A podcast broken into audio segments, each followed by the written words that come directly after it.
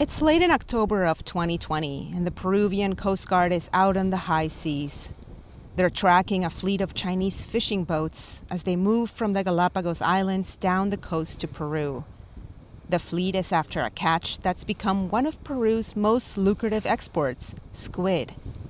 The cephalopod that you might think of only when you eat calamari has in recent years become a huge export from South America and is consumed by the tons in places like Japan and Spain, in addition to the US. On board with the Peruvian Coast Guard is Dan Collyns, a foreign reporter based in Lima. It's 9 o'clock on a Saturday night, and we are 400 nautical miles from the South American mainland. Yet the sea around us is lit up like a city at night. We are looking at around 30 Chinese squid jiggers which shine spotlights on the sea to attract their catch. Maneuvering between the massive tankers are refueling vessels, and in the center there is a huge squid processing ship. The whole operation is built to stay out on the water for months on end. The Coast Guard patrol vessel has moved closer uh, to one of the squid jigger vessels. We're about 100 meters away, with the, and you can see very brightly the strip lights along the side of the ship. And you can even see the light of a cigarette in the mouths of some of the workers who are pulling up these gigantic squid known as pota, a common catch here also for Peruvian fishermen. And that's of particular concern to see such a huge quantity of foreign fishing vessels uh, just outside their territorial waters. The Coast Guard didn't encounter illegal activity on this night but they were concerned that the Chinese fishing fleet would continue overfishing off the coast of Peru, like they had up in the Galapagos. And so this is why they brought Dan Collyns out there. He was part of an effort by Peru to get reporters to expose what was happening, to try to pressure the Chinese fleet to change their ways. What's going on here in the middle of the Pacific Ocean is a peek into a world that many of us never see or imagine at least not when we get to a restaurant and order seafood. But it is indicative of the state of global fishing today. Large international players scooping increasingly massive catches, small scale fishers worrying about their livelihoods, local law enforcement outmatched and overmanned, and consumers being given conflicted information about what they're eating. Well, we're about to shed some light on all of this.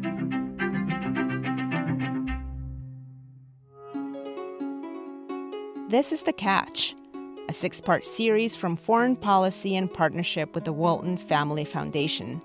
I'm Ruxandra Guidi. In each episode, we're going to trace the squid catch from the sea to the plate, asking questions about sustainability, global economics, supply chains, and what it takes to curb illegal fishing. We're going from the water to the docks to the processing plants, all the way to the supermarkets and restaurants, and finally, your plate. Our story will take us all over the world as we tell the tale of this strange looking sea creature. Today, part one Out to Sea. Before we get back to the story of squid, let's start with my relationship to this species. I grew up in the 80s in Caracas, Venezuela time when jobs and food were plenty in the rich, oil producing country. We lived close to the center of the city, about a 40 minute drive from the beach. Fish was abundant back then. We'd regularly eat parrotfish, red snapper, or sea bass, with rice and beans and plantains on the side. About twice a week, we'd also have something that most Venezuelans didn't have a custom of eating squid. That's because my mom worked in the biochemistry department at Venezuela's state research institution. And for as long as I can remember, her lab would experiment with squid. We'd take the squid's big optic nerve, she tells me, and we'd use that membrane to study sodium calcium exchange. ¿A dónde llegaron esos calamares? So, after running her experiments in the lab, squid after squid, my mom would bring the rest of the dead cephalopods home to eat, wary of just throwing them in the trash. She'd cut the body into little rings and then fry them, like the calamari you'd find in a fancy Italian restaurant. I ate so much squid as a kid, let's say I fell completely out of love with the species for quite a while. Until squid showed up in my life again. But this time, it was popping up on the news. This is an armada of fishing vessels harvesting squid off South America to feed China's enormous appetite for seafood. Quito's government call it a grave threat to the UNESCO World Heritage Site. There's not anything that is seemingly illegal either by China's national laws or by international laws. But whether or not that fishing effort is unsustainable, I mean, that's a completely different story. So I'm teaming up with foreign policy to tell the story of squid, which is really the story of modern day fishing practices from how it's caught and processed, how it's policed and regulated, to how it's sold and cooked. It's a story about the deep sea creature with a long body, eight arms, and two tentacles, the beast of old fishermen's lore, the kind that attacked Captain Nemo's ship, the Nautilus, in 20,000 leagues under the sea. Call me skeptical, but I'm up for a challenge. So I started looking into it. It turns out that squid populations aren't classified as endangered as of yet, and there are species that can more easily adapt to climate change. But what does its relative well being say about other species we eat? What about global trade? What about the people who catch them? And where should I even start looking for these answers? 50% of the world's squid is caught off the coast of Peru. It's home to the world's second largest squid fishery. It's a country with a rich culinary tradition where squid has been increasingly popping up on the menu. So here's the plan I'm going to report on the ground, straight to the source in Peruvian waters. I've been a journalist for the past 20 plus years, focused mostly on Latin America and the US Mexico border region, including Tucson and landlocked Arizona, where I now live.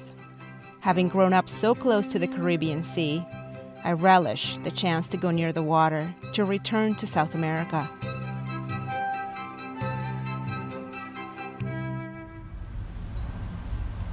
It's a really spring like Saturday morning, and I'm in Tucson, um, a few hours from boarding that flight to Lima. I haven't been to Peru, gosh, since 2015, seven years ago. But anyway, I'm very excited to go down to Peru, to go from this landlocked state to the edge of the Pacific Ocean to learn more about pota or squids. As a reminder, the use of double mask is mandatory on board in the Venus cabin pressure. You must remove your face mask before using the aircraft oxygen mask. Thank you.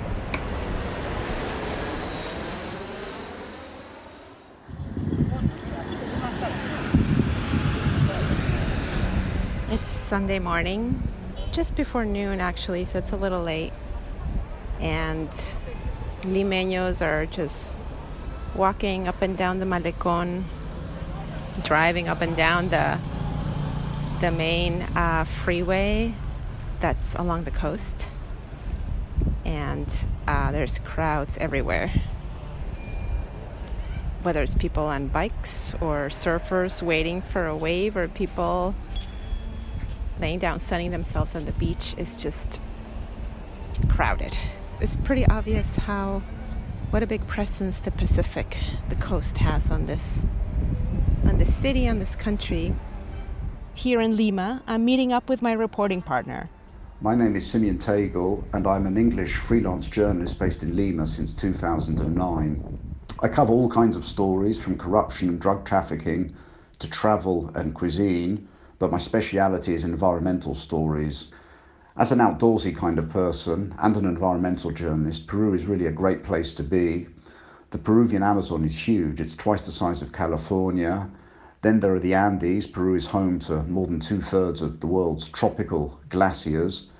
And then there's the Pacific coast. It's 2,000 miles long and home to arguably the world's most diverse and prolific marine ecosystem. Peru's economy is largely informal so people get paid in cash for selling goods and services. Few earn a fixed salary. Fishing here is particularly vulnerable to political pressures and lobbying. It is export heavy, and it makes it really hard to know who is catching what. And this is what's taking us to Paita, in the northwestern edge of the country, where the locally caught Humboldt squid is the top export, bringing in almost a billion dollars to Peru's economy each year.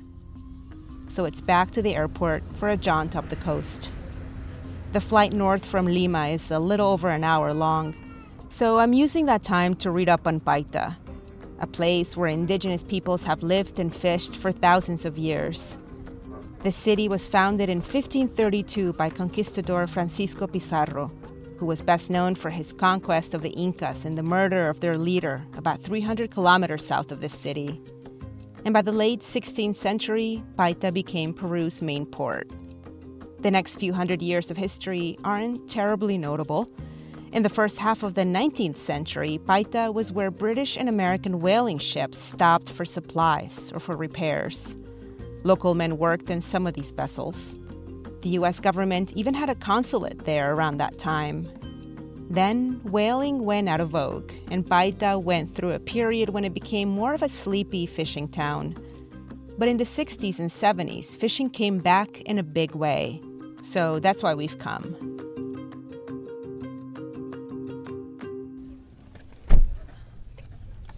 We're here, driving around in our little rental car, it's hot and humid outside.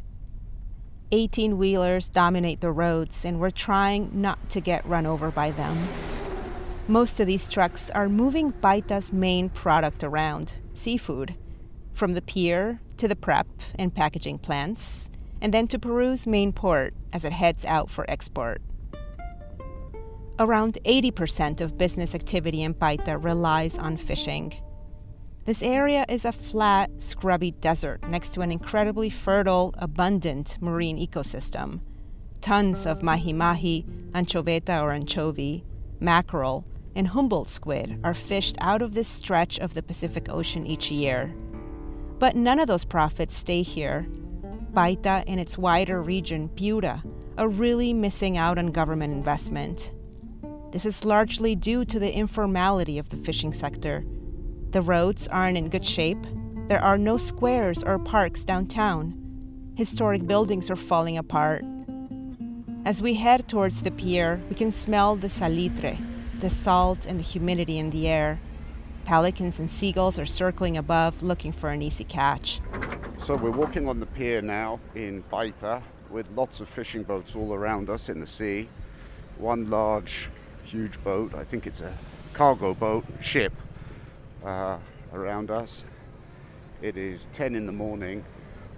There are pelicans in the sea eating uh, whatever bits of fish, unwanted pieces are thrown into the sea by the fishermen. And there are motor taxis driving up and down the pier carrying fishermen and also um, uh, unloading the fish as well. It's a hub of chaotic activity, and this is Squid Central Fishermen are coming and going, loading and unloading the day's catch. Sea lions and green turtles that are as big as a dining room table are swimming about, unafraid. This is their home, too. We can see dozens of chalanas, or small motor boats, shuffling people back and forth to the larger fishing vessels. And those larger vessels are the ones that go out to sea to catch fish and squid. They can hold up to 1,000 cubic feet, roughly the size of a couple of concrete mixer trucks. The ships are known as artisanal vessels, meaning they are not industrial fishing ships. More on those later. These smaller boats have a crew of up to 10 or 12 people tops, and they can't be any bigger than 50 feet long by law. Artisanal fishing powers this region. There are more than 13,000 people who make a living from fishing here in northwestern Peru. It's early March. We're at the very end of mahi mahi season and at the start of squid fishing season. So this is uh, they're unloading the squid uh, straight into a truck full of ice. Wow, he's showing me a squid that's probably about four feet long. That's a big squid. The Humboldt squid is locally known as pota. We hear it's an Argentinian word, or maybe it's Catalan. No one seems to know for sure. But it's a different species than a regular squid or calamar, which is smaller yet has bigger fins relative to its body. It's a beautiful, magical animal. Its glossy, invertebrate body is of a light pink with purplish and bluish undertones. It's what keeps it so well camouflaged underwater. It has 10 long, delicate arms, and it can be bioluminescent, which means it can literally light itself up. It can do so in 28 different patterns of light, the same way fireflies will light up the sky, dancing around one another. Researchers explain this as a complex type of deep sea communication. And as we'll hear later, this trait is one of the reasons why pota fishing is done at night. Oh, yes, and one more thing it is a ferocious animal. There have been stories of fishers finding human fingers in their guts. They're also known as Diablo Rojo, or Red Devil, in Mexico. That gives you an idea. So maybe Jules Verne wasn't so off when he decided to make the squid the villain of his book. Humboldt squid is the most hunted cephalopod around the world, from Tierra del Fuego in Argentina all the way north to California or even Alaska in British Columbia. Here in Paita, though, we can see hundreds, no, thousands of them already dead, thrown into ice boxes on the dock, piled up on top of one another. Oh, yeah. So they take out the eyes and they gut them on the boat, which is what helps keep them uh, keep them fresh. Es, ese cuánto cuánto pesaría? O cuánto hubiera pesado? Simeon's asking the fishermen what the pota weighs on average. Cinco kilos, they say, five kilograms, or about 11 pounds. But some years ago, these fishermen were catching pota that weighed four or even five times as much. Their pay really fluctuates depending on the catch. Fishermen in Paita will make less than 50 cents of a dollar per kilo of squid caught. On a high season, that can translate to about $800 a month for the crew members, and around a thousand for the captain, who can sometimes be the owner of the ship too. There are around three to four thousand artisanal fishing vessels in Paita alone. The squid we're looking at today are about the size of large watermelons, but not quite as thick, and their slimy tentacles extend out from their body like strands of white noodles. The pota here in Peru are very impressive. But don't confuse these with the so called giant or even colossal squid, which can grow to 46 feet and weigh as much as a thousand pounds. Those are the stuff of legend, of seafarers' myths. And fortunately, they're not being harvested by the men on these vessels. So this sound is the uh, the squid being unloaded from the boat, washed, and then packed in ice and, and straight onto a lorry.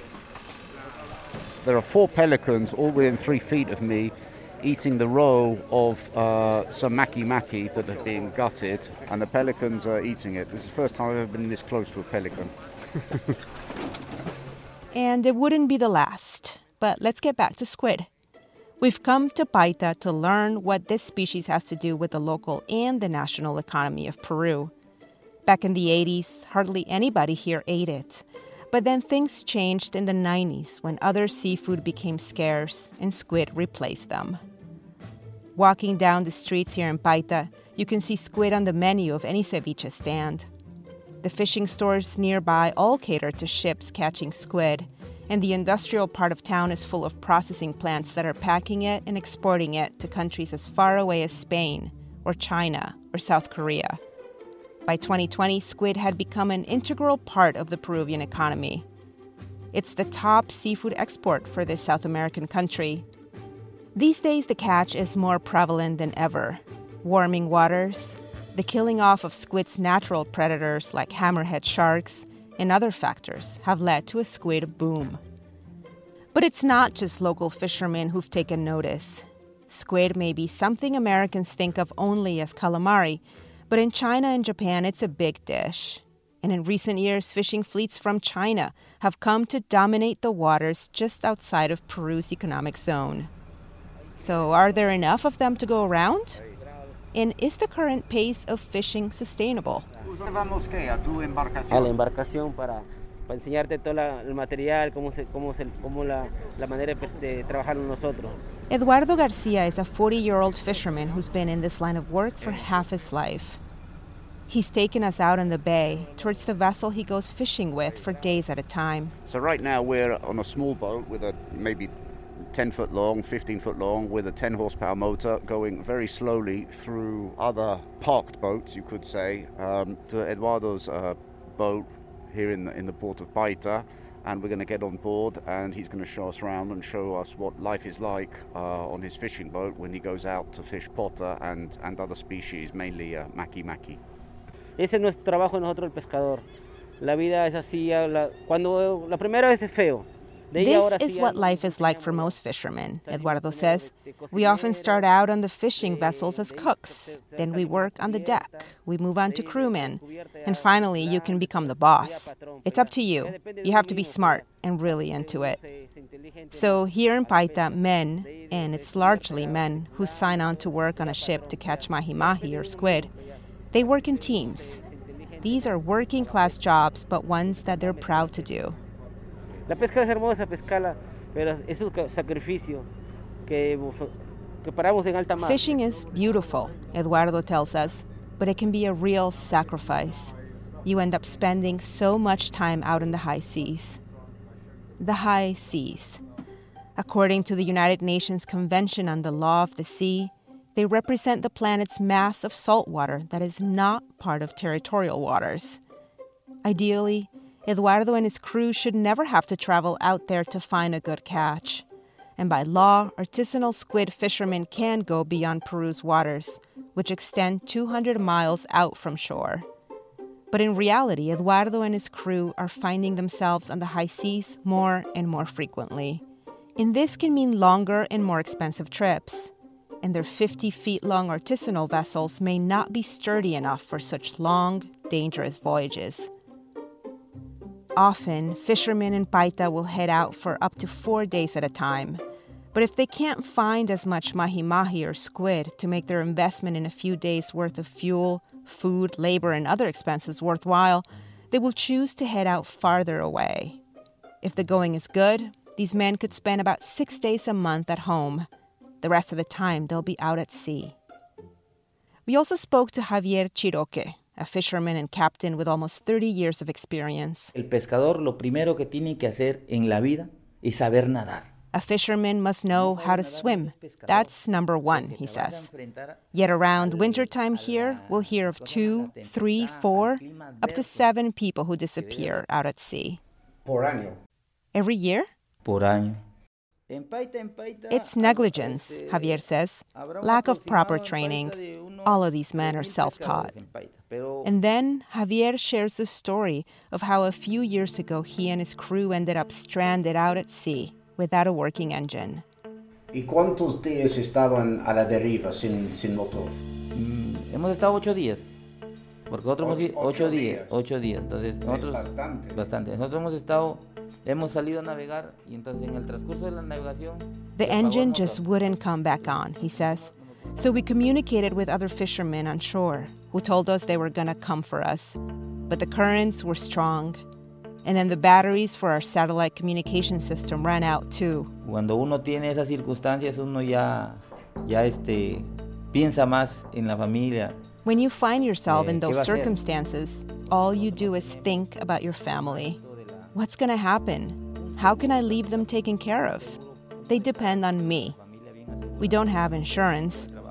If something happened to us, we could barely cover our funerals and a few months' subsistence for our families. Para entierro y solamente unos meses de subsistencia la familia. Fishing can be dangerous and hard on the body. But besides being an old tradition in coastal Peru, it's simply a more profitable option for many informal workers. Artisanal fishing in Peru could be thought of as illegal or unregulated fishing. Only about one fifth of all fishers in Paita have formal fishing licenses. The truth is, Peru has a law in the books that regulates the industry, from extraction to processing and export.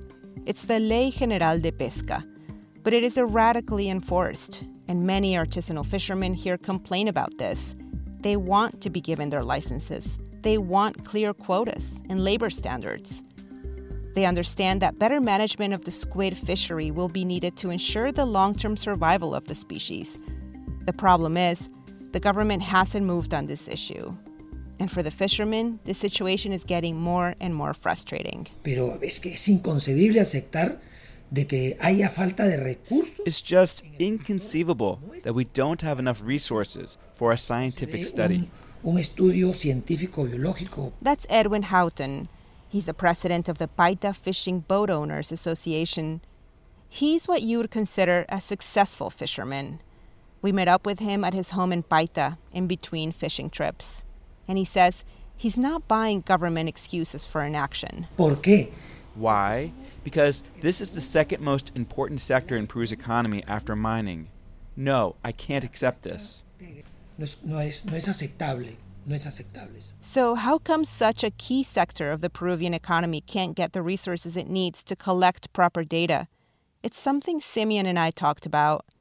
The answer extends far beyond just fishing regulations, but actually is tied up with the country's overall economic structure, where the government is in a pretty weak position, to put things mildly. So I'd say, I mean, the first thing to understand about the fishing industry and the issues facing it here in Peru is that this comes in a national context of an economy that is deeply informal. They estimated that before the pandemic, about 70% of the Peruvian workforce was informal. So that's people getting paid cash in hand, no taxes, no benefits. And, you know, that's one of the major structural issues that is a problem within the Peruvian economy, which is worth roughly $200 billion a year. And then you have this background of a state that academics, sociologists, political scientists, and like will normally talk about the absent state in Peru. Peru has all kinds of plenty of laws, too many laws, that most critics would say, on the books and regulations. The big problem in Peru is enforcement. After hanging out by the port, Simeon and I want to go out on one more boat trip to get a broader perspective on artisanal fishermen's hopes for their livelihood. Right now, they're still finding ways to fill up their boats with pota, but it's getting harder. Basically, we don't know what we don't yet know about squid. Out here by the water, the world looks different. We're aboard one more fishing vessel.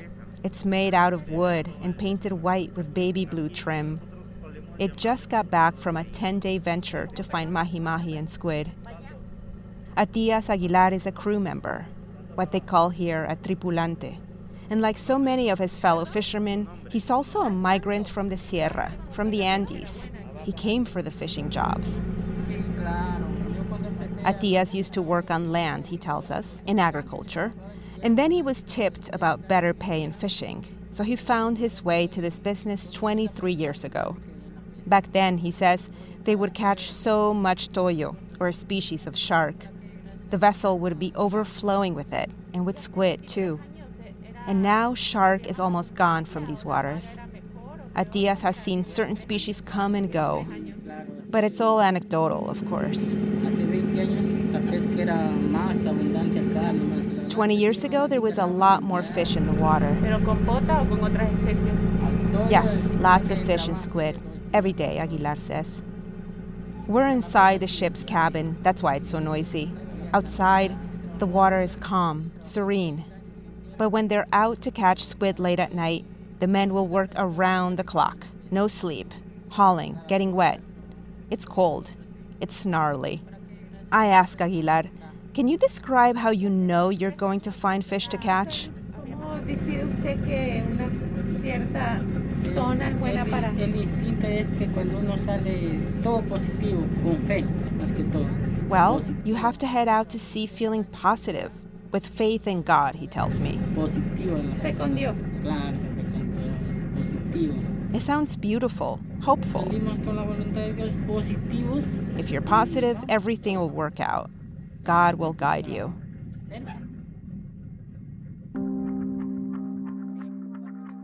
But Aguilar's optimism and faith will only take him so far. It's much more complicated than that. With so many people relying on this fishery for their livelihoods, what will happen to artisanal fishermen if the pota, the squid, disappears? The answer is out of the hands of artisanal fishermen. it comes down to those who make the laws, those who enforce them, and those who are trying to coordinate these efforts on an international scale.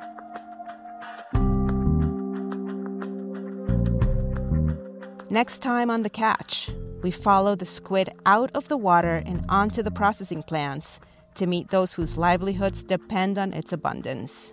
All those people working for him, they're working between 10 and 12 hours a day. I mean, look, you're talking about a 70 hour work week. And that's it for part one of The Catch. Our show is a production of Foreign Policy in partnership with the Walton Family Foundation.